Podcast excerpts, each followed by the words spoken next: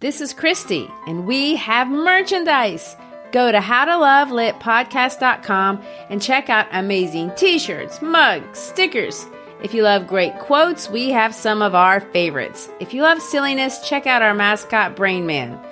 Go to howtolovelitpodcast.com, clip on the shop button, and find something for that person who needs to be reminded that we are fashioned creatures but half made up. Mary Shelley said that. One size fits all seemed like a good idea for clothes. Nice dress. Uh, it's a it's a t-shirt. Until you tried it on. Same goes for your healthcare. That's why United Healthcare offers a variety of flexible, budget friendly coverage for medical, vision, dental, and more. So, whether you're between jobs, coming off a parent's plan, or even missed open enrollment, you can find the plan that fits you best. Find out more about United Healthcare coverage at uh1.com. That's uh1.com. We proudly welcome artist Samantha Sherry as our sponsor on the How to Love Lit podcast. Sam is a world class artist specializing in animal portraits. We invite you to check out her work at samanthasherry.com. Tell her Christy and Gary sent you. Again, samanthasherry.com.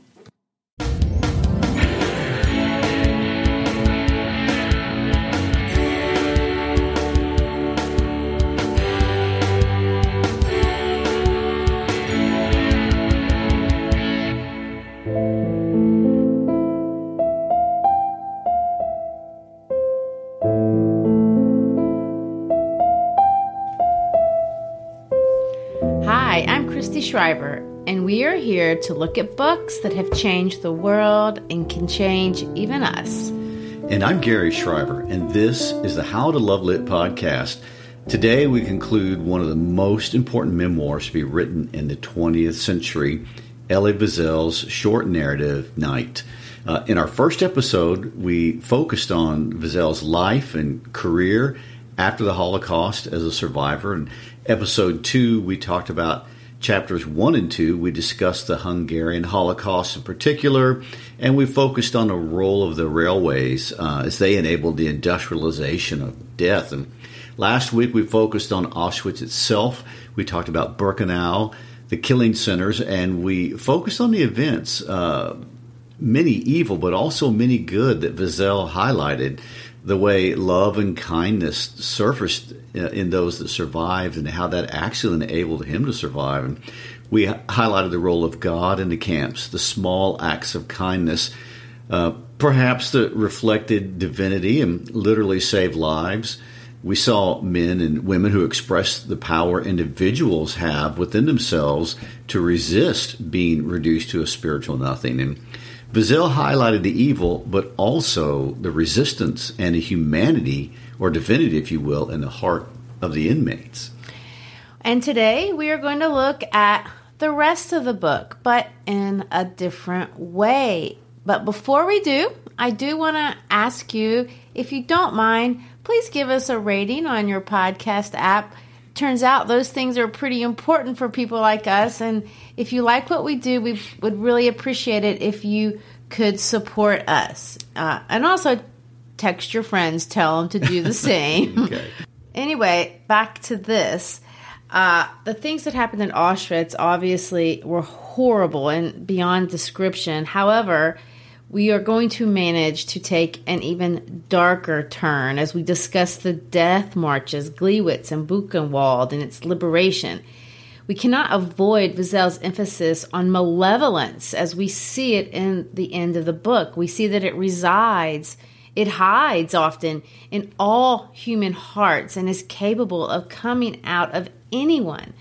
No one can claim any moral superiority, and we are all capable of great evil put under the right stressors. And it seems that even Wiesel saw that within himself at the very end. I've heard the Canadian psychologist Jordan Peterson say that that's what PTSD is all about.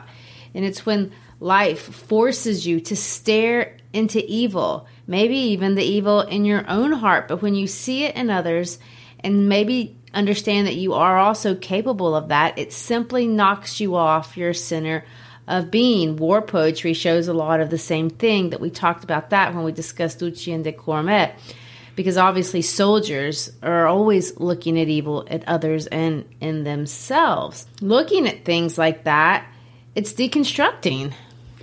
Uh, World War II was certainly deconstructing, and really, World War II was just the start of decades of systematic murders all over the world that deconstructed not just the Western world, but China and Russia and Africa and other parts of Asia as well. And uh, truly, it's impossible for us today to understand it. The, the numbers are simply too great. And of course, we can't talk about all the 20th century because just focusing on the events of World War II is too much for our brains to really comprehend.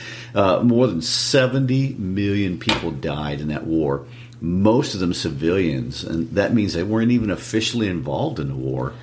Well, I know this is an aside, but as you know, I'm not a math oriented person, and numbers like that are often really abstract and difficult for me to even visualize. There's a wonderful book by David Schwartz designed to help kids conceptualize long numbers.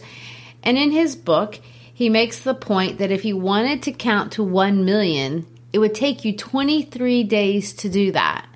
Now, think about that when we say that 70 million people died in that war. It is a mind boggling perspective, and it's more than we can understand. And of course, we know about uh, the assembly lines of death constructed in the Nazi killing centers as the Nazis systematically sought to annihilate an entire race of people. But there were more. Uh, millions died in combat, many were burned alive by incendiary bombs, and of course, we can never forget nuclear weapons. And all of this begs the obvious question of how in the world was such a sophisticated world able to create the kind of dehumanization which enabled or really empowered this much carnage? Well, I've heard Elie Wiesel give several lectures on this, obviously from later on in his life. And one of the observations that he made fairly often as a way of warning us about how we could be capable of doing something like this was to point out the characteristics in the Nazi behavior during this era. Not to suggest that Nazis are different than the rest of us, because that's not true. He wants to point out that they're not. Uh, we are not different, and we're certainly not any better. He points out how advanced their science was and their technological research was very impressive. He points out that they had a high understanding and appreciation of literature and art and music. They're very cultured.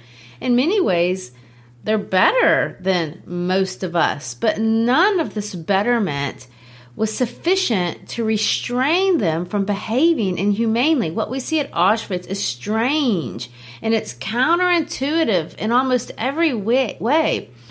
We see that the Nazis did hack actually operate based on values, well, look what they did. They kept everything worth keeping clothes, suitcases, gold teeth. They even kept people's hair. They just didn't operate on moral values.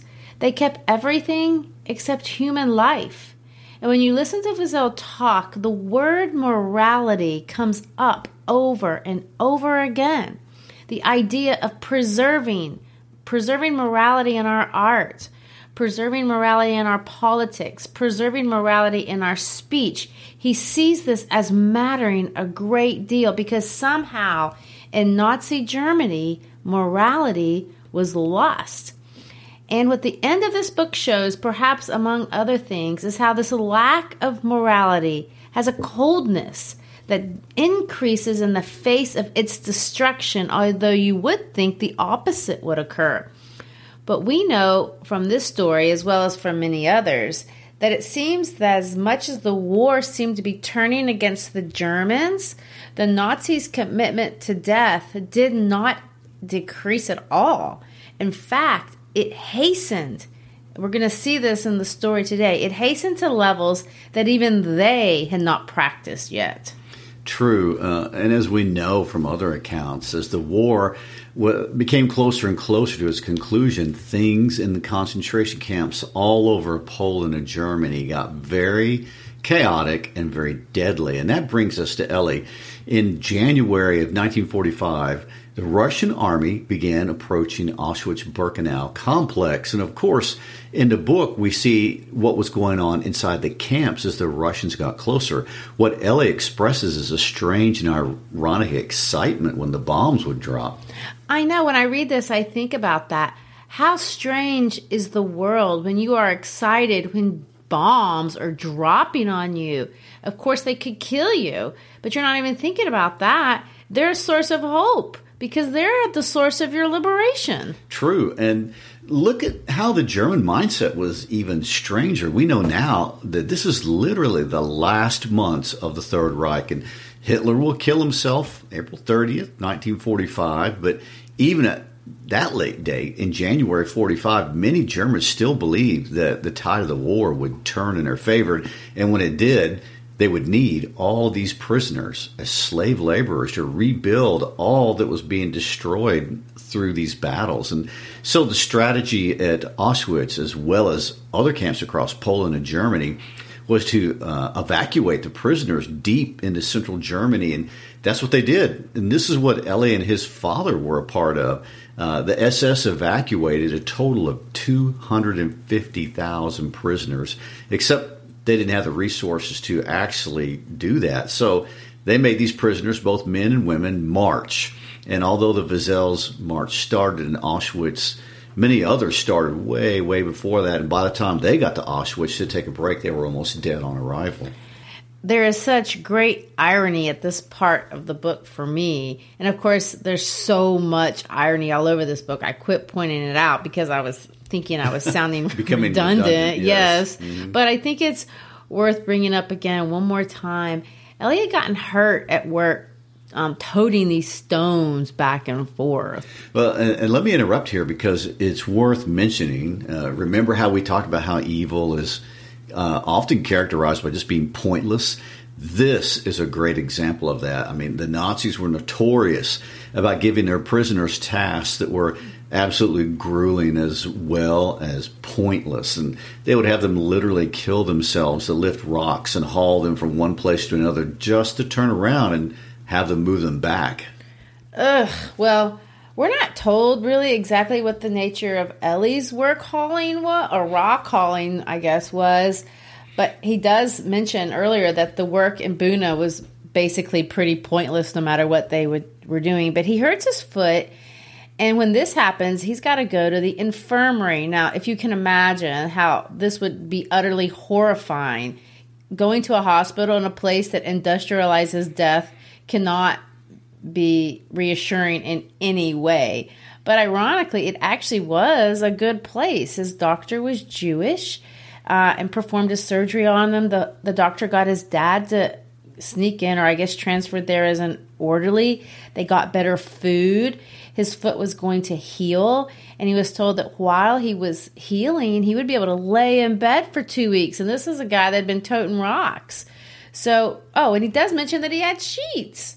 So all is looking, I'm not going to say on the up and up because, you know, you're still in this terrible place, but it's a reprieve but only for two days because then comes the German evacuation he's going to recount that the patients in the hospital are actually given a choice. They could stay in the hospital and wait on the Russians, or they can choose to be evacuated with all the other inmates and march in the snow to wherever those guys are going to end up going. Well, um, at first pass, that would seem like an obvious choice, which was stay. I mean, you can be free. But after the first thought, you have to have the second thought, and that one would be terrifying what are the SS going to do on the way out the door?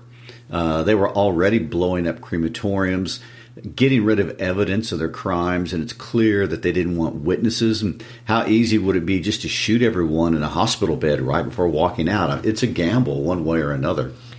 Well, obviously, that's the decision and the thoughts that were going through all of the inmates' minds. And depending on how bad off they were, maybe they didn't even have a choice there certainly had been nothing in the behavior of the SS to indicate that there would be a moment of mercy at the very end. But you have to think how terrified Elie would have been to be motivated. He had just operated on his leg, and now he's going to try to walk what was going to be although he didn't know it at that moment, 55 kilometers and not walk, run the 30 miles to Gleiwitz. It was not going to be good. And of course, what Elie was to find out many years later, tragically, really, is that had they stayed back, they would have lived. Um, when the Soviets walked into that camp, the 6,000 sick inmates were still alive and were immediately liberated. You know, when I think about that, when I read this book, all the missed opportunities in the first chapter, and now here is yet another one. But Elie and his father are going to join the 60,000, again, these numbers, plus inmates that are evacuated from Auschwitz. I can't even imagine. When you think about a number like 60,000, well, we live in a suburb of Memphis that has 58,000 inhabitants. That would be our entire town marching out in the snow in the middle of winter without proper coats. Elie really didn't even have a shoe that fit. He his foot was swollen.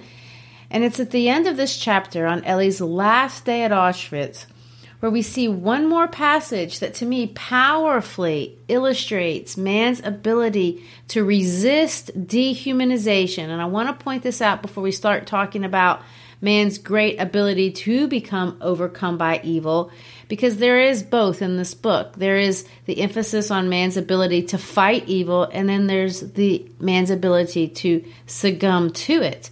But their block leader made them mop the floor on their way out, which I find amazing. They're going to march in the snow, but before they do, they have to mop. One of the inmates is going to ask why they have to do this, and let me quote his response. The block leader says this For the liberating army, let them know that here lived men and not pigs.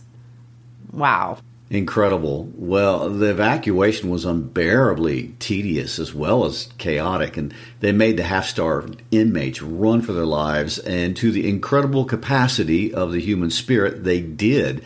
They ran, even though the German soldiers couldn't keep up. Uh, they continued running. If they saw someone drop off or fall back, the orders were just to kill them. They ran until they got to Gleiwitz, and from there they were locked in rooms awaiting to be loaded on open cattle cars to the interior of Germany.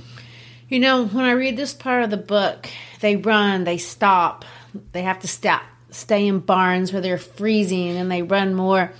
I have a question that always runs in my head, especially when I visualize them running in the dark. I think, well, I would have been tired. Why don't you just fall and hide in the grass and let let the S just kind of not see you? Can't you get away? Weren't the Russians coming? Isn't it dark?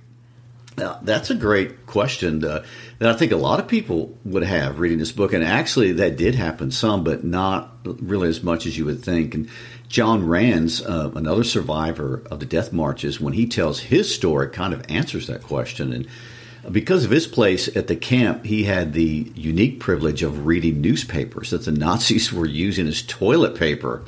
Uh, so he could read the strips of paper he had access to. Uh, when he tells the story, he talks a little bit about the propaganda that the Nazi media was putting out. And the media of Germany was not calling the German retreat death marches like we're calling them. They were calling them victorious withdrawals, which they're not the only people to use that idea when they're losing. The Germans were supposed to believe that the Germans were deliberately luring the Russians deeper into the Reich in order to encircle and completely destroy them. And he states that he heard Germans shouting to bystanders as they marched by that all those with machine guns or Panzerfaust units were to report to the front. And the Panzerfaust units were regarded as uh, Germany's great hope to stop the Russian tanks. And the newspapers were full of stories of soldiers who had single handedly knocked out dozens of enemy tanks. And uh, it, it wasn't an accepted fact that this war was over. You also have to remember these prisoners saw all the Germans as potential assailants. They understood that most of the people in the area would be hostile towards them. In any peasant could kill one of them, and likely would. And the the prisoners, and you can see this from the way Elie tells a story, actually felt safer within the confines of the marching prisoners than lost and alone in German territory. They saw that there was no place to hide, even if they escaped the SS. Plus, and don't forget this, the German people had great faith in what they called the Wunderwaffe, or the miracle weapon. It was their belief because Hitler kept talking about it, that any day this weapon was going to be unleashed and protect them from collapse. Is the Wunderwaffe uh, the nuclear bomb? Uh, yes, I think we can assume that. I mean, Hitler had many physicists working competitively all over the Reich trying to enrich uranium, uh, but obviously they failed. And of course, if they'd gotten that weapon first instead of the United States, um, who knows? Who knows? Yes. Yeah.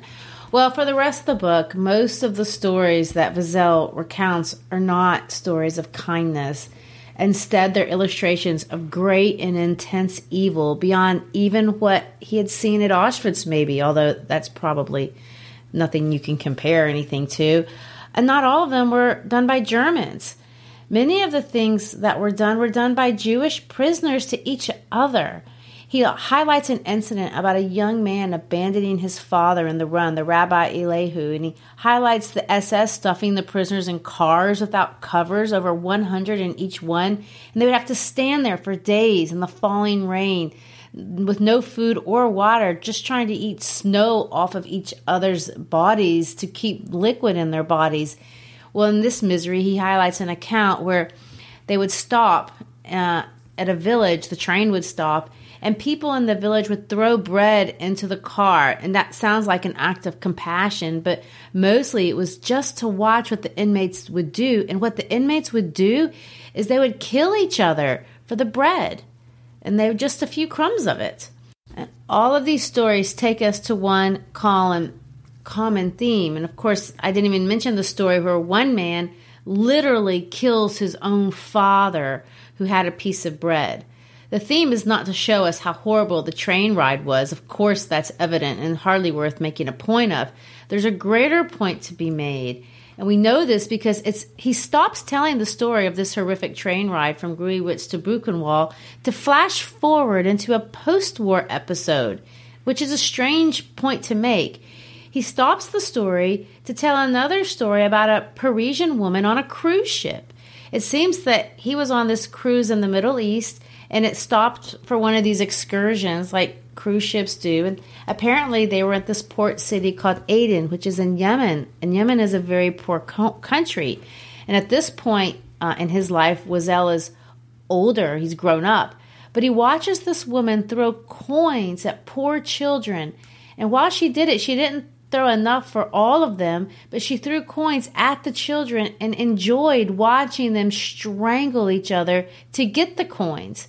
Of course, Wiesel, maybe he remembers this part of his life, but he becomes very upset by that and he mentions something to the woman. And she responds with this, I think, insensitive remark. And she says, and I quote, I enjoy giving to charity. And so when you read this story in the middle of this other story, you have to wonder what does the Parisian woman have in common with this wretched cattle car story about Germans throwing bread in the cattle cars to watch Jews kill each other? Well, he doesn't really tell you in the memoir. He makes you work for the answer, but of course, any student of Wiesel knows what he thinks. Uh, argues that evil expresses itself first and foremost in indifference. Uh, we talked about it being voluntary and unnecessary it's also indifferent. And it seems to be something that can be in all of us anywhere at any level. And the woman in the story got some sort of pleasure from watching the degradation of the children, and she was able to justify it uh, because she was throwing money. Well, I agree. It's a theme we read about, and I've heard not just from Wiesel and not even just from Holocaust survivors, but many survivors of the 20th century gen- genocides talk about this indifference, this dehumanization, this deep and disturbing question, and they raise the question and talk about the challenge of answering it. And the question is, why are people so evil? Where does that come from? Well, we're not going to be able to answer that today, uh, but lots of great minds have addressed it. Uh, it's at the heart of the book of Genesis in the Bible, and Plato talked about it in the Greek traditions, and St. Augustine, um, the, the Christian philosopher, in his important work, Confessions, had a lot to say about this. And all these writers predate the 20th century. But the 20th century was full of expressions of absolute evil that challenged what we thought we were and what we thought we were becoming. We had learned how to fly, how to make light, how to communicate across space, but look what we've done with our advancements. And of course, that begs the question are we on the verge of destroying ourselves? And that kind of brings me to the ideas of Alexander Solzhenitsyn here, another Nobel Prize winner. And I do want to talk about him in his own right in a later episode. But one of the most famous quotes I've ever heard from him comes out of his book, The Gulag Archipelago. And it reminds me because it illustrates for me, well, Elie is illustrating the same idea that Solzhenitsyn has as he discusses this ride to Buchenwald. Well, before you read his quote, um, I think it's worth mentioning that Solzhenitsyn was a distinguished and celebrated soldier in the Red Army. Uh, this very Red Army that we're talking about marching through Poland. So he's on the liberating side of he this. Is. But as a soldier, um, he was a murderer himself, and he'd done horrible things all in the name of the war effort. But what happened to him was that Stalin found out that he had uh, said disparaging things about Stalin. So Solzhenitsyn was sent to the Russian gulags or Russian concentration camps.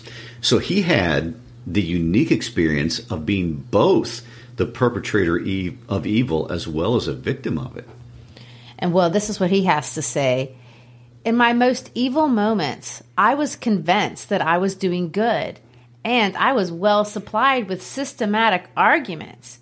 It was only when I lay there on rotting prison straw that I sensed within myself the first stirrings of good. Gradually, it was disclosed to me that the line separating good and evil passes not through states, nor between classes, nor between political parties either, but right through every human heart and through all human hearts. This line shifts. Inside us, it oscillates with the years. And even within our hearts, overwhelmed by evil, one small bridgehead of good is retained. And even in the best of all hearts, there remains an uprooted small corner of evil. He goes on to say, since then, I have come to understand the truth of all the religions of the world.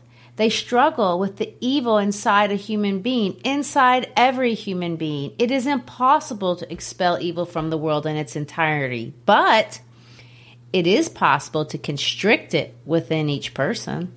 Well, it's very similar language to what we're going to hear from Wiesel as he talks against ideologies later in life. Wiesel was absolutely against and spoke against all ideologies, whatever it is, whatever kind of ism you wanted to give it. They are great excuses for man to allow evil uh, to live unrestrained inside his heart. The final chapters of this book are about the death of Shlomo Wiesel. Elie's father just cannot survive the death march. Although he does make it to Buchenwald, he doesn't last there very long. Once they get there, it's just a matter of time before dysentery takes his life. Gary, give us the historical and context because when I heard the word Buchenwald, I really didn't know where that was or what it was. And after we learn what this place is, we'll end with the story of how Elie's father passed, and then, of course, Elie's liberation. Uh, sure. Uh, Buchenwald is located in eastern Germany. It's about 150 miles south of Berlin. And if you Google map that today, we're talking about uh, 453 miles if you're driving directly. And on highways, even today, it would take you about 12 hours of solid driving under the best of circumstances to get from Auschwitz to Buchenwald. And of course, we know it took the Wiesels days of being outside in the exposed winter snow, and technically, Buchenwald was never a killing center. Its primary function was forced labor, and it was the, the first and largest of the German concentration camps. It didn't have any gas chambers, although that's not to say lots of inmates didn't die there. We know that at least um, 56,545 were documented as dying there. But let me highlight because I don't know if we have really, the Nazis established over 44,000 labor camps of one kind or another during the course of the war. And again, those numbers are hard to imagine. And the reason that we even know about this is because, uh, in order to be so incredibly efficient and create such an intricate system, the Germans, by necessity, had to keep meticulous and enormous amounts of records. Therefore, um, as a, as a result, even though we see here at the end as they were blowing up camps and destroyed records and so forth, they were never able to succeed in hiding all the evidence. And the German genocide is by far the most documented genocide in human history. And also, and we see this in Wiesel's book, but also in other accounts uh, beyond the German records, there was a testimony of many witnesses and beyond just the tragedy of death involved, uh, we learned about the procedures and the organization of the camps. And so we know a lot about these camps. And I know this is an aside, but it's an aside worth mentioning that there was a man by the name of David Boder, a Russian immigrant to the United States, and a professor of psychology at the Illinois Institute of Technology. And he traveled uh, to Europe in 1946 for the uh, express purpose of making a permanent record of the witnesses. And he collected over 100 interviews, totaling about 120 hours of interview on a wire recorder. And this was just after it had all happened.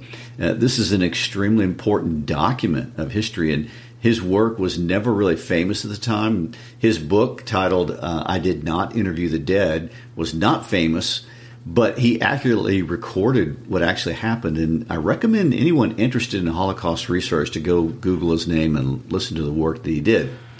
Uh, but back to Buchenwald. Uh, if you remember, Elie and his father were evacuated in January of 1945. The Americans marched into a pretty much SS free camp on April 11th of that year. And when Patton's army uh, got a few miles outside of the camp, almost all of the 5,000 plus SS soldiers ran for their lives. And once they did that, the inmates themselves liberated the camp. Elie records how he saw this from the inside. It's incredible how close Elie's father came to surviving the war. But again, as the Americans uh, approached Buchenwald, the Nazis did at Buchenwald what they'd done at Auschwitz. When the Russians got close, they tried to evacuate the camp, except this time Elie didn't participate. And it feels like that the reason that he didn't is just that he had no more feeling of humanity left in him. His father had died, and the love between these two had basically been what they were living off of, as we can see clearly in the narrative. The death of Elie's father just absolutely destroys him. When his father becomes delirious, uh, he loses it and he has diarrhea and he can't stop screaming. He can't stop the dehydration. Where in Auschwitz, Elie tells us stories of human compassion. At this point, here at Buchenwald, we don't see any of that. The block leader of this block is going to give Elie advice on how to survive Buchenwald.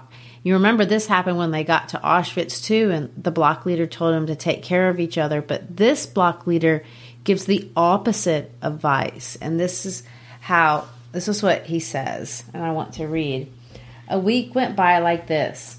Is this your father? asked the Blockälteste. Yes. He is very sick. The doctor won't do anything for him. He looked me straight in the eye. The doctor cannot do anything more for him, and neither can you. He placed his big hairy hand on my shoulder and added, Listen to me, kid. Don't forget that you're in a concentration camp. In this place, it is every man for himself, and you cannot think of others, not even your father. In this place, there is no such thing as a father, a brother, a friend. Each of us lives and dies alone. Let me give you good advice. Stop giving your ration of bread and soup to your old father. He cannot help, you cannot help him anymore. And you're hurting yourself. In fact, you should be getting his rations. I listened to him without interrupting. He was right. I thought deep down, not daring to admit it to myself. Too late to save your old father. You could have two rations of bread, two rations of soup. It was only a fraction of a second, but it left me feeling guilty. I ran to get some soup and brought it to my father, but he did not want it. All he wanted was water. Don't drink water, eat the soup. I'm burning up. Why are you so mean to me, my son? Water. I brought him water. Then I left the block for roll call, but I quickly turned back. I laid down on the upper bunk. The sick were allowed to stay in the block, so I would be sick. I didn't want to leave my father. All around me there was silence now, broken only by moaning. In front of the block, the SS were giving orders. An officer passed between the bunks. My father was pleading, My son, water, I'm burning up my insides. Silence over there, barked the officer. Eliezer, continued my father, water. The officers came closer and shouted to him to be silent, but my father did not hear. He continued to call me. The officer wielded his club and dealt him a violent blow to the head. I didn't move. I was afraid. My body was afraid of another blow, this time to my head. My father groaned once more. I heard, Eliezer. I could see that he was still breathing in gasps. I didn't move. When I came down from my bunk after roll call, I could see his lips trembling. He was murmuring something. I remained more than an hour leaning over him, looking at him, etching his bloody, broken face into my mind. Then I had to go to sleep. I climbed into my bunk above my father, who was still alive. The date was January 28, 1945. I woke up at dawn on January 29. On my father's cot, there lay another sick person. They must have taken him away before daybreak and taken him to the crematorium. Perhaps he was still breathing. No prayers were said over his tomb, no candle lit in his memory. His last word had been my name. He had called out to me, and I had not answered. I did not weep, and it pained me that I could not weep, but I was out of tears, and deep inside me, if I could have searched for the recesses of my feeble conscience, I might have found something like free at last. Well, uh, of course, we feel nothing but sympathy for little at that point, and the circumstances of his father's death is beyond anything anyone I know could ever even sympathize with. But what Wiesel highlights is that um, he found in his own heart darkness as well at that moment. Uh, he felt apathy, and it seems like this felt like evil to him. And his first emotion was not sadness, but relief. And he was not sad at the death of his own father. He was, in fact, dehumanized. And later he came to feel guilty about it. It seems to perhaps even frighten him. It does seem to have frightened him, although he surely didn't have the words to voice any of that in the camp. But later in life, as Wiesel has had years to reflect and consider on the things that he's witnessed, this is what he has to say. I've always thought that the opposite of culture is not ignorance, but indifference, that the opposite of morality is not immorality, but again, indifference. And I think that must have been what he felt. Perhaps it was the feeling of indifference, and he felt that, and he understood it to be evil and that darkness, and that was something that he had seen all over the camps. The Nazis were the absolute expression of evil because they were the absolute expression of complete indifference. Hmm. Well, as you know, Elie Wiesel was to spend the rest of his life advocating for peace, and he never advocated for revenge, not even on the children of Nazis, as you might expect. And he advocated that the way to fight indifference was to care and to be kind and to express empathy. And this is not a matter of state policy, although it does involve that too, but as a matter of personal choice. And another point to make, and he says this way later in life, almost at the end, he said he did not really believe we would achieve it, really. He didn't think we'd learned much from the 20th century. And uh, David Axelrod interviewed him at the uh, University of Chicago, and he acknowledged this and he admits, and to use his words, he says, The world learns nothing. Uh, however, in, in, spite of all that, he still believed in humanity, and he was a teacher who loved his students and he believed in the future, and he believed that we could combat indifference, and we should, and we must, knowing, like Solzhenitsyn, that it will never be eradicated, but it can be constrained. He famously said that hope is the memory of the future, and I really like that turn of phrase. It's a paradox and it's beautiful. I believe in that hope too. It's the legacy of Elie Wiesel, this legacy of kindness and compassion lived out, not judging or condemning others in the name of an ism, but fighting indifference through our actions. And so, in that spirit, I think it's fitting that we end our discussion of night by reading Elie Wiesel's speech that he made the night that he accepted the Nobel Peace Prize. Although he died in 2016, His words do live on, as does his witness, as does his hope. Gary, let's finish by reading his speech. It is with a profound sense of humility that I accept the honor you have chosen to bestow upon me. I know your choice transcends me, and this both frightens and pleases me. It frightens me because I wonder do I have the right to represent the multitudes who have perished? Do I have the right to accept this great honor on their behalf? I do not. That would be presumptuous.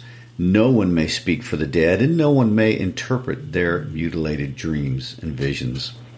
It pleases me because I may say that this honor belongs to all the survivors and their children, and through us to the Jewish people with whose destiny I've always identified.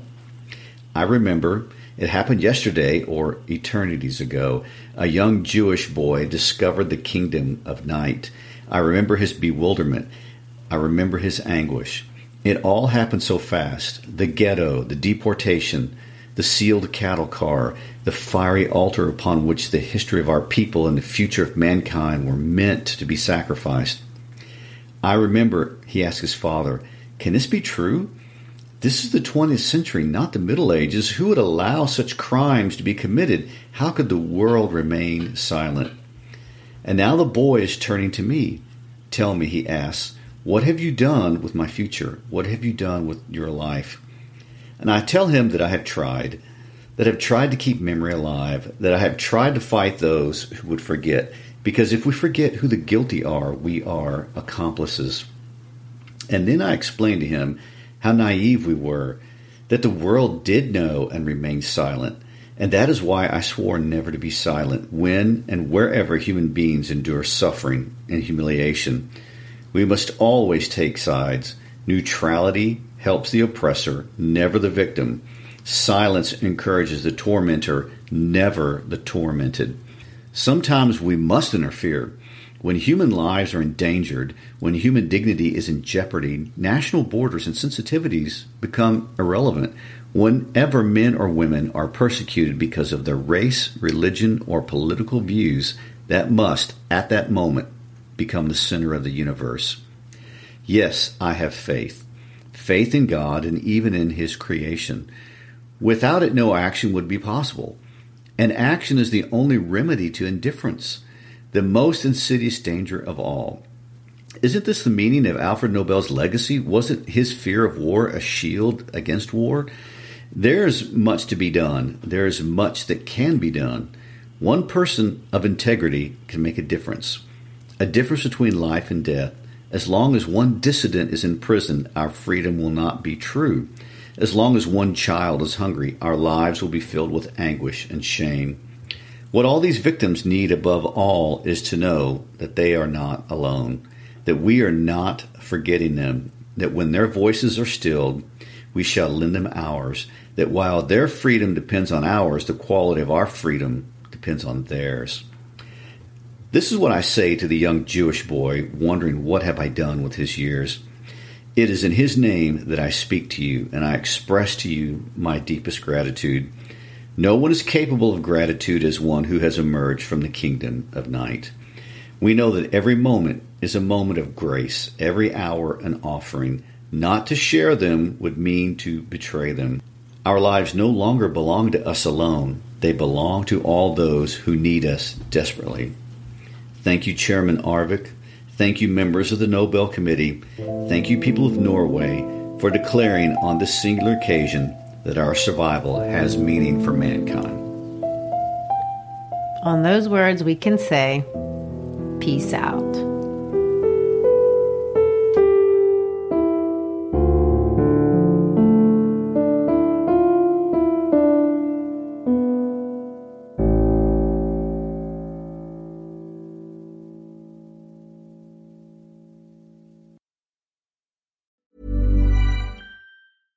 Ever catch yourself eating the same flavorless dinner three days in a row? Dreaming of something better? Well, HelloFresh is your guilt-free dream come true, baby. It's me, Keke Palmer.